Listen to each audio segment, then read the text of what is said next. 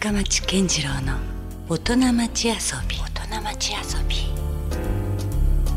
さあ今週遊びに来ていただいているのは、えー、もう満を持しての福岡市長 高島総一郎さんとい。うことで、はいまあ、日々ねい。ろんな仕事をされてることはもう重々分かってます、はい、そしてあの直近で言うとあの G20 財務大臣と中央銀行総裁会議をこれをもてなすというね、はい、重要な役割、ええ、これはかなり評判良かったみたいですね。ありがとうございます、うん、もう本当にあれがね無事に行ってほっとしていて、うん、やっぱり福岡っていうのは福岡で働いてる人の9割が第三次産業っていう、うん、簡単に言えばサービス業みたいなもので働いているので、っぱりたくさんの人を呼び込むっていうのが福岡の成長戦略だからやってるんですよね。うん、これ別に私がイベント好きだからやってるわけでもないし、うんうん、逆に言うと、福岡県の中でも農業を中心にやってるエリアとか、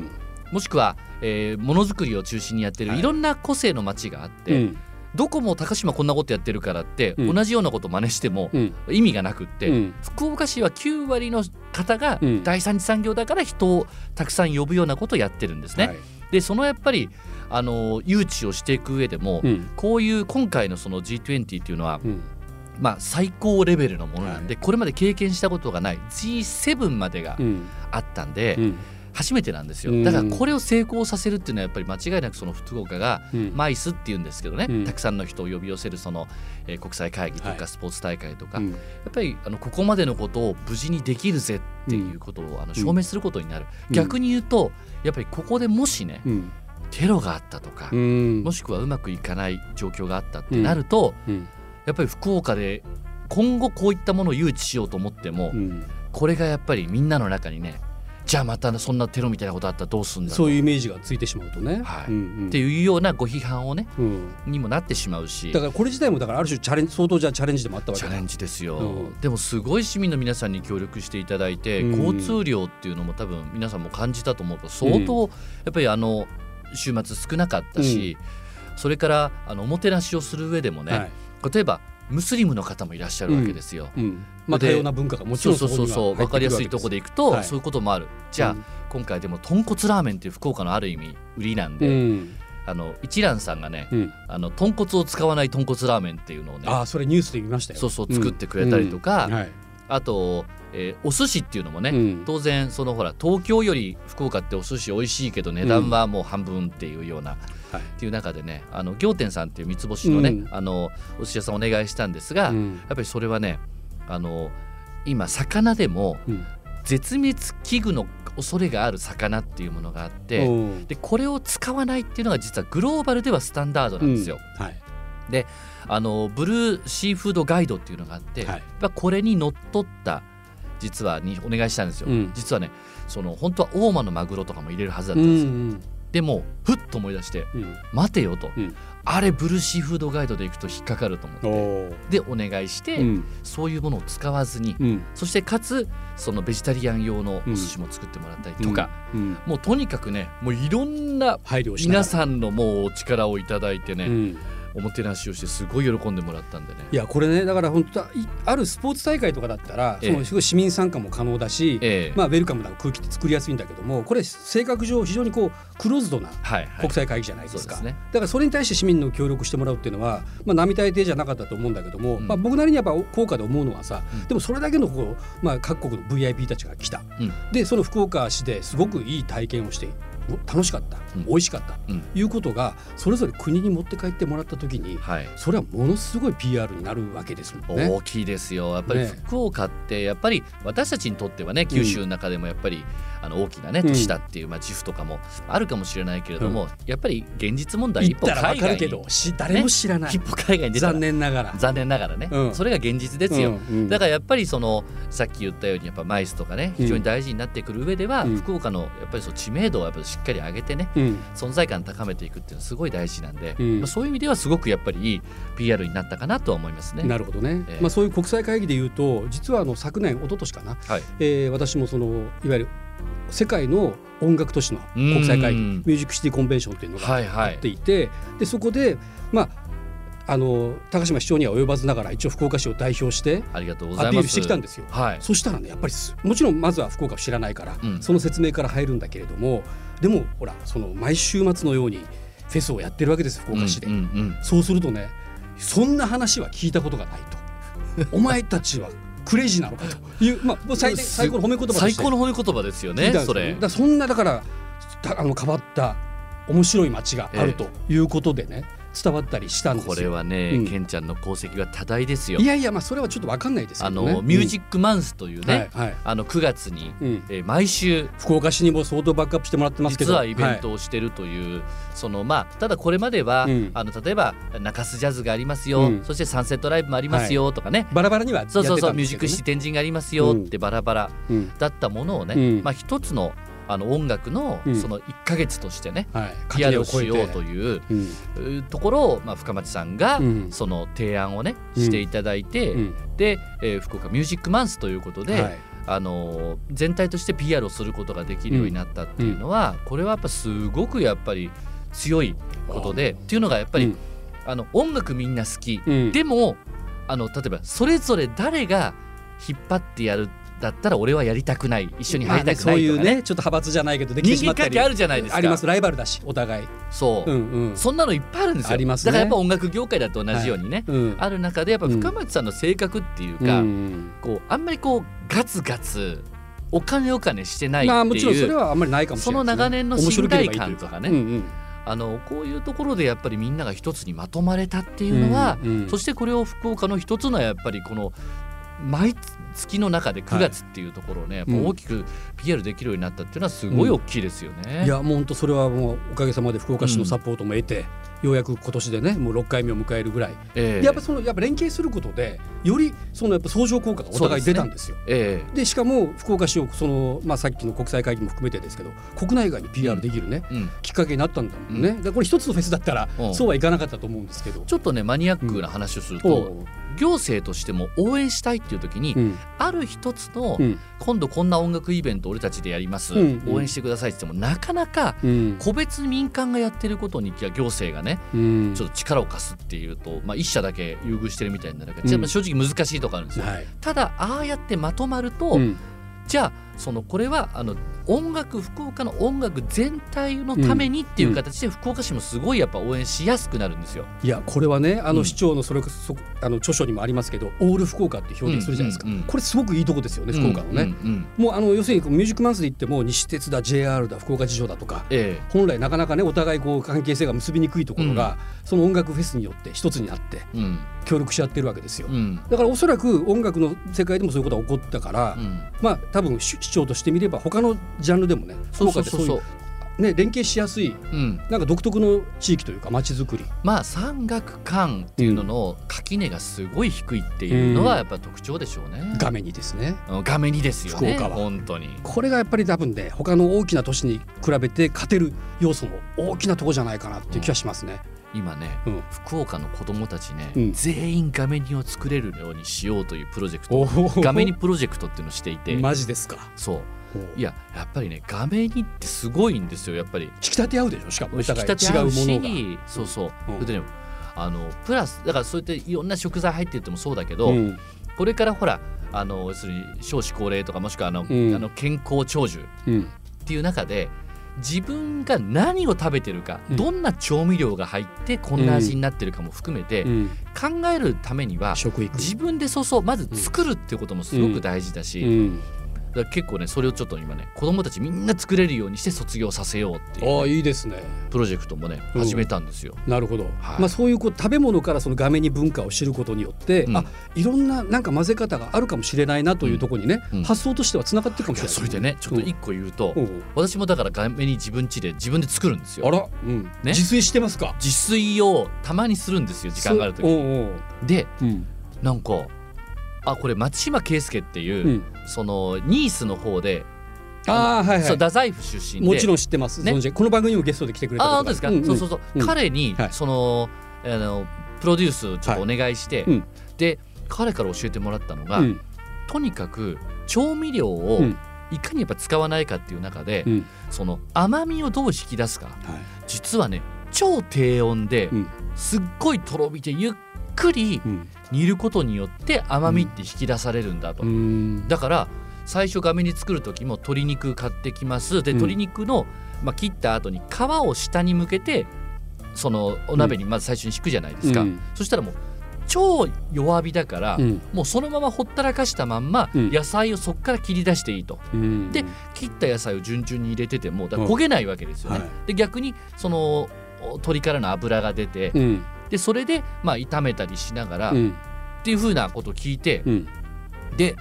やったらね、うん、全く砂糖なんか入れないけどめちゃくちゃ甘くなるんですよ。調味料なしでも。調味料なしで野菜ってゆっくり火を入れたらすごく甘みが出るんですよ、うん、驚くぐらい甘っていうぐらい、うん、でさらにこの前作ってる最中すっかり忘れて、うん、あの火かけたまんま ちょっと別のなんか LINE かなんかして危ない危ない。ほんでああと思って戻ってみたら実はね、はい野菜からお水がすごい出てたんですよ。あもちろん水分含まれてますその後水入れなくてよくて要するに無加水のよく調理ってあるじゃないですか。うん、みたいな状況にもなって。おなんか料理面白いなと思ったりして。なるほど。これをちょっと一つのメタファーとするならばなんかそのやっぱ優しさですよね、うん、その強くガッてこう力を入れてやるんじゃなくて、ねじっくりごとごとでしょ？じっくりごとごと。これは何か他の,、ま、あの場所場面でも、うんありそうですよね。つまり、福岡市の良さっていうのは寛容性ってあると思うんですよ、うんうんうん、優しいところ、うん、何かこう認め合うっていうか、うん、うん、なんか価値観が違ったとしても。それは結構深町さんおっしゃってることは、もうすごい本質的なところで、福岡市って街を考えるときに多分、そこが分かってるか分かってないかってすごい大事なんじゃないかなと、ちょっと偉そうに言うとそういうちょっと思っていて例えば高島は今、天神ビッグバンとかね、はい。って博多コネクティットやってますねウォーターフロントネクスト福岡スマートイースト、うん、とにかくいろんなことやってると、はい、まあ、例えばなんだろうな自分たちが子どもの頃にこう、慣れ親しんだあの風景が変わっていくっていうのをどんどん変えていくっていうことについてね、やっぱりその寂しさとか、はい、なんか不安とかね、どんどん変わっていくことに対して不安で。っていうような声もやっぱ聞くじゃないですか、はい、もしくは福岡って東京みたいになるのとかね、うん、でもなんていうのかな。いや形あるものは、まあ、壊れるわけであって、じゃあその雑居ビルいつまでずっと、あの守るのっていう、まあ、話になっちゃうんで、そういう中でじゃあ変わるものと変わらないものって考えた時に、多分福岡市の本質は、ズバリ、私はね交流交流だと思うんです、うん、交流というものこそが福岡市をずっと動かしてきたエンジンだと思うんです、ね。うん、古代からね。古代から。ってみれば。要するに2000年前の安住族の時代から、うん、やっぱりここにはあの鹿の島を中心として、海流の流れを知っていて、風を読むことができる民がいたから、要するに鉄の技術とか米の技術をこの福岡市から日本中に渡していったっていう、そのもうまさにアジアの拠点都市がこの福岡にあったわけですよね。でだしあのそれこそ時代が変わって、うん、まあ、その宗教的なね、うん、あの例えばそのお寺とかを中心に人や物があの行き来する時代になってもやっぱりその交流っていうものがやっぱりその拠点としてやっぱり福岡っていうのは栄えてきたわけだし、うん、それは博多商人の時代もそうだし、そのもっと先を行ってね、あのまあ、ここからアジアを考え行動した人たちもいるわけで、うん、その交流っていうものが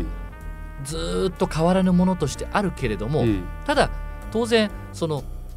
やり方手段はアップデートされてて、うん、当時は帆船とかね、もしくはあの手で漕いでた、あの船が、はい、そのうち、えー、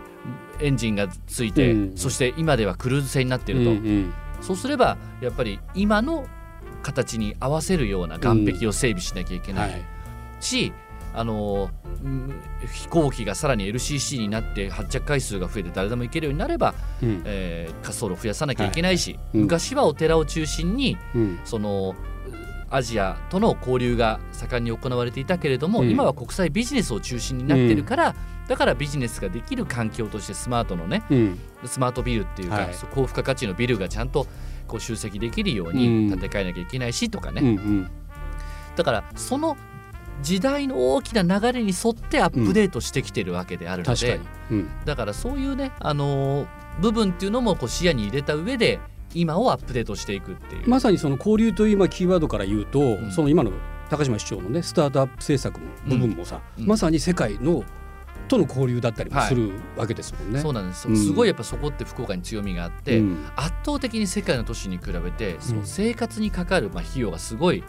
コストがすごい抑えられるってことは、別の言い方をすると失敗ができる街なんですよ。うんうん。はい、失敗しても例えば100万円の資金があった時に、例えば東京でビジネスチャレンジしたら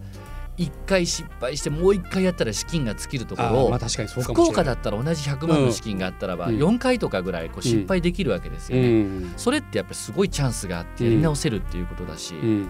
あのそれってねやっぱり失敗ができるってことはチャレンジができる街なんですよ。そこは大事ですよ、うん、うん、やっぱチャレンジをしないことにはさ、ええ、何も始まらないと言っても過言ではないんですよね、うんだからそういった意味ではそこすごい大事だと思う、うん、あとはオープンマインドじゃないですかそうですね。そうですね。だからそこを全部こうある種受け入れたりもできる寛容性もあるし柔軟性もあるから、うんすごくだから今あの理にかなった、うん、あの展開をどんどんね今時代に合わせたアップデートという意味でも、うん、もうできてるなっていう思ってますよ。ねしたいなと思ってます。うん、だからもう全然、あの天神は本当に天神交差点中心の 500m の天神ビッグバンでね、あそこは確かに航空法の規制緩和でね、はい、あの、まあ、高くすることができる。けど、例えば逆に言うと博多旧市街プロジェクトなんていうのは、逆にその高さなんて全然関係なくって高くするわけではなくて、むしろ例えば通りを石畳風にしたりとか、ね、歴史ある雰囲気を作ったりっていう、個性個性をねその地域の個性に合わせた、あ形でブラッシュアップしていくっていうことなんでね、まああのこれから例えば10年経った時20年経った時は街がどんどんそっち方向にこう熟成されていくんでよりコントラストがはっきりしたね、ゾーニングができてんじゃないかなと期待してます。そこがまた福岡市のね、まあ、福岡部、うん、博多部とまたいろいろな個性がある町がね、まあ、あの集まっているところの面白みでもありますね。うん、うん、えー、まあ、高島市長といえばですね現在ダイヤモンド社から出版されてます福岡市を経営するという本をですね執筆されてまあこれが本当に非常に分かりやすい。これはあのただ単にねあの福岡市そして高島総一郎という個人を PR しているのではなくて、うん、多分この本を読むとね若い人もあ俺もなんかやってみようかなとか。嬉しい。そういうことにねすごく触発される本だと思いますそうです、うん、あの最終的にそう思っていただきたいと。一応それはそうです、うんうん、もう一番やっぱそこがあって、うん、なんかこう例えば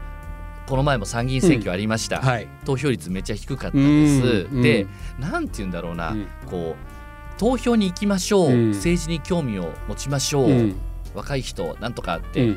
あの若い人ってみんな頭いいんで、全部見抜いてるんですよ。分かってますね。全部分かってるんですよ。あのこうしなさいじゃなくて、うん、こうしたいっていう「have to」じゃなくて「want to」に変えなきゃいけないんですよ。うんうん、だから私はあんまりそのなんていうの行きましょうではなくって、うん、そうさせたいんであれば、うん、自分が、うん、あの人がやってて面白そうだから自分もやりたいとか、うん、なんかそういうふうに思ってもらえるように要するに、まあまあ、ちょっとあれだけど背中で見せなきゃ、いけないと思ってるんですよ。だから、だからやっぱり、あ市長が変わったら、こういうふうに街も変わっていくんだ、こんな可能性があるんだっていうようなものを見せていくことによって、やっぱみんなに興味を持ってほしいなと思うし、うん、だからあのそういうことをできるだけね若い人にもやっぱりもうその何て言うの？こう時代は、うん、今の私たちのハッピーは、うん、やっぱ前の時代の人たちがやっぱ頑張って作ってくれたものを相続してるだけなんですよ。バトンをちゃんと受けてる、ね、そうなんですよ。そろそろ道路にしたって街にしたって、電車にしたって普通に乗ってるけど、うん、先人の人がやっぱりお金を借金して、で計画していろんな批判もありながらも作ってくれて、私たちはそれにただ100いくらとか200円とか払って乗ってるわけですよ、ごめんなさい。もうちょっと高かったんですけどね。まあそこはちょっと深掘りしないようにして。そうだから、はい、なんて言うんだろう、だからその私たちがいい地域にしたいいい国にしたい、ね思うんだったら、だから人に人がしてくれるのをぼやっと待つんじゃなくて、やっぱ俺たちでやっていこうぜっていうそう、そういうやっぱりメッセージ？そうなんですよ。私ですらこうやっていろいろチャレンジしてねできるんだからやっぱりみんなできるぜとやろうぜっていうようなことが書いた、そう。だから啓蒙というよりは本当触発される本だということで皆さんにもですねこれはちょっとぜひ僕もお勧めしたいと思ってますので、はい、もちろんあのアマゾンとかでも全然あの買えるんですけど、うん。はい、でもちなみにやっぱ本書いて思うのが、うん、できればね、うん、本としてね、あの紙を買ってほしいなっていう。あなるほど。すごいやっぱり自分で作ると分かるんですが、はい、フォントから、それから金属体っていうか上のその開いた部分とか、表紙どんな紙質にするとかまで結構一生懸命考えてなるほど。そこまでこだわりましたか。そうですそういうなんか行間的なねちょっととこも含めて。ぜひじゃあそれもおすすめです。ということでまああの引き続きですね、来週もまたゲストでお招きしたいと思いますのでよろしくお願いします。よろしくお願いします。ということで今夜のゲスト福岡市長高島総一郎さんでした。LoveFM Podcast LoveFM のホームページではポッドキャストを配信中。スマートフォンやオーディオプレイヤーを使えばいつでもどこでも LoveFM が楽しめます。LoveFM.co.jp にアクセスしてくださいね。LoveFM Podcast